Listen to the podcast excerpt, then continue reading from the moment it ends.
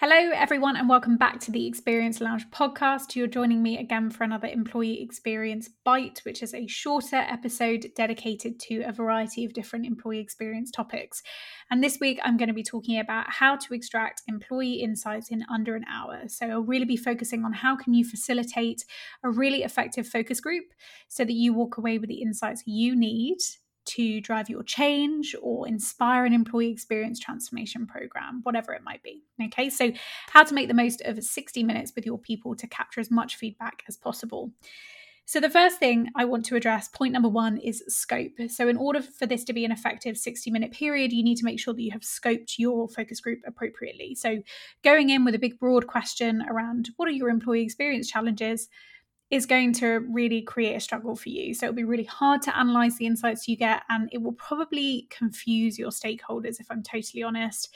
They'll be a bit confused about how the session's going to run. They're going to be unclear about what the purpose of the call is. So if you can be really clear on the scope, you'll get much better insights and you'll make sure your stakeholders are also clear and not confused. So, a couple of examples in terms of scope for 60 minutes that I would recommend. Um, first is challenges with the onboarding experience. That's always a very popular one uh, challenges when coming back from paternity leave or maternity leave, whatever it might be, um, challenges with offboarding or challenges with the performance review process. Okay, so really thinking about specific experiences that you want to capture feedback on, and that will mean you are scoping effectively. The second, kind of connected to that, is inviting the right stakeholders. So, if you are, for example, going to be running a focus group on the onboarding experience, you don't want to be inviting people that joined the organization 10 years ago and aren't line managers, so haven't had any exposure to onboarding since. So, really thinking about, you know, do we extract a list of people that joined the organization within the last six months and capture their feedbacks to make sure they're invited?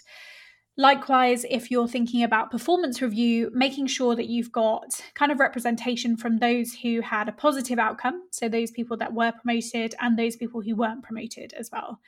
So, thinking about um, how recent was the experience for people, but also what's the spectrum of opinion we want to, to capture here. So, having that kind of positive more and, and negative sorry angle potentially of an experience will really mean that your feedback is well rounded um, and you'll get to see a clear picture.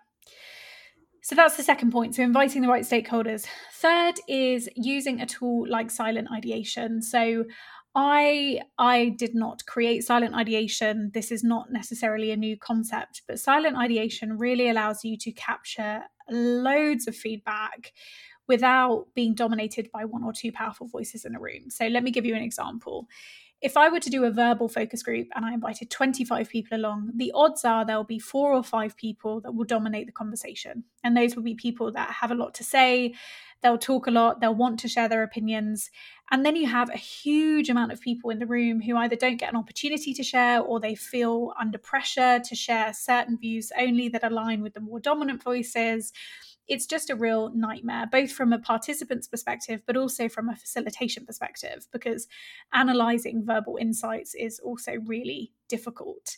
And so, using something like silent ideation means that you're giving everybody a voice in the room. So, let me give you an example of how this will work. If I were to do a virtual focus group in Mural, I would use sticky notes and I would say to everybody, okay, here's a question. Um, what did you like about the onboarding experience? I'd then put a timer on and I'd say, okay, you've got five minutes to fill out as many sticky notes as possible and put them under the question. And we'll work in silence as we do it. Put some music on in the background so it's not awkward, but you're giving everybody the same five minutes to share as many of their own perspectives as possible. If you gave that same five minutes to verbal sharing, you'd probably get one or two voices if you're lucky. Um, so you're definitely capturing way more insights in terms of volume and people feel like they have the opportunity to share, they're not being overwhelmed.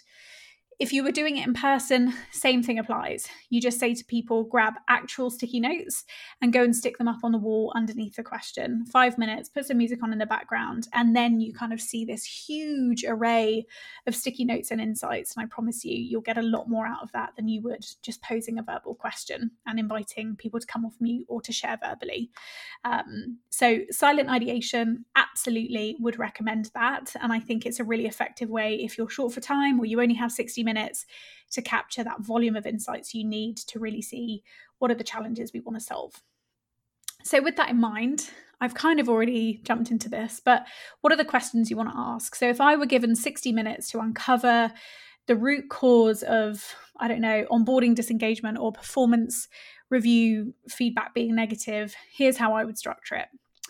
So, the first is what works well. So, asking people for the good. So, asking people what worked well with this experience? What did you enjoy?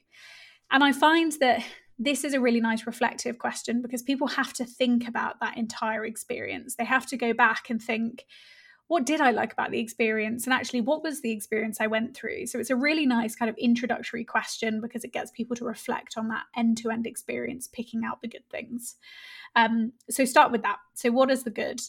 Then you want to move on to your challenges. So, what didn't work so well with this experience. And the one piece of advice I always give with this is rather than it being a kind of free for all, throw all your questions against, uh, sorry, not your questions, your challenges against the wall under this broad, what were your challenges question is ask people to prioritize those challenges. So have buckets of major issues, moderate, and minor.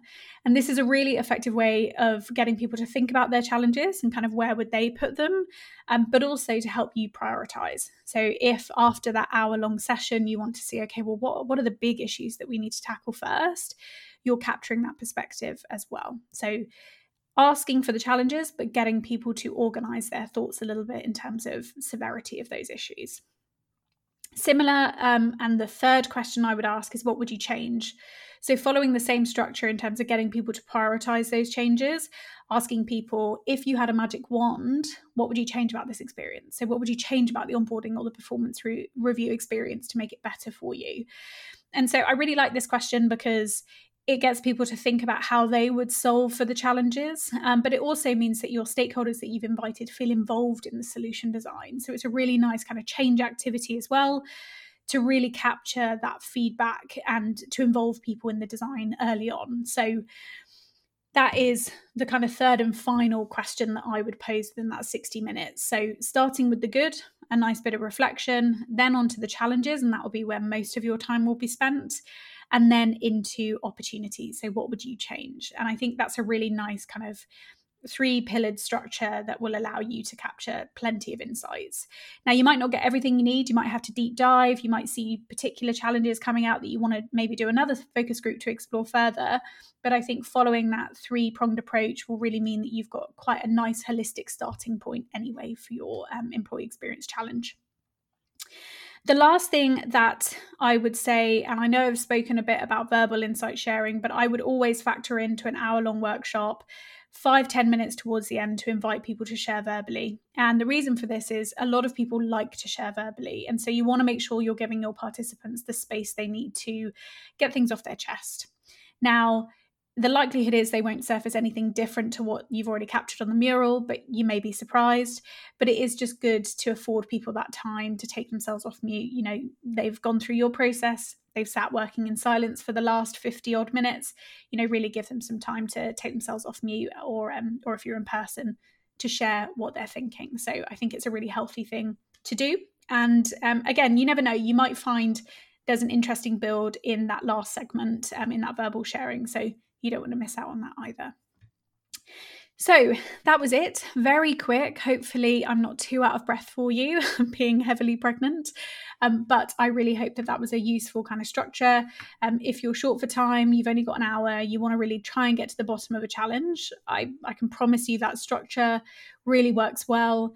Um, using silent ideation, really, really effective tool, and also ensures that you're getting that diversity of perspective as well. So you're not just being um, you know, overwhelmed by those two or three loud voices in the room. So let me know how you get on if you're running an hour long workshop to try and understand your employees' insights and perspectives. Let me know how you how you do. And if I can be of any help or you want some additional advice, please just reach out and let us know how you get on.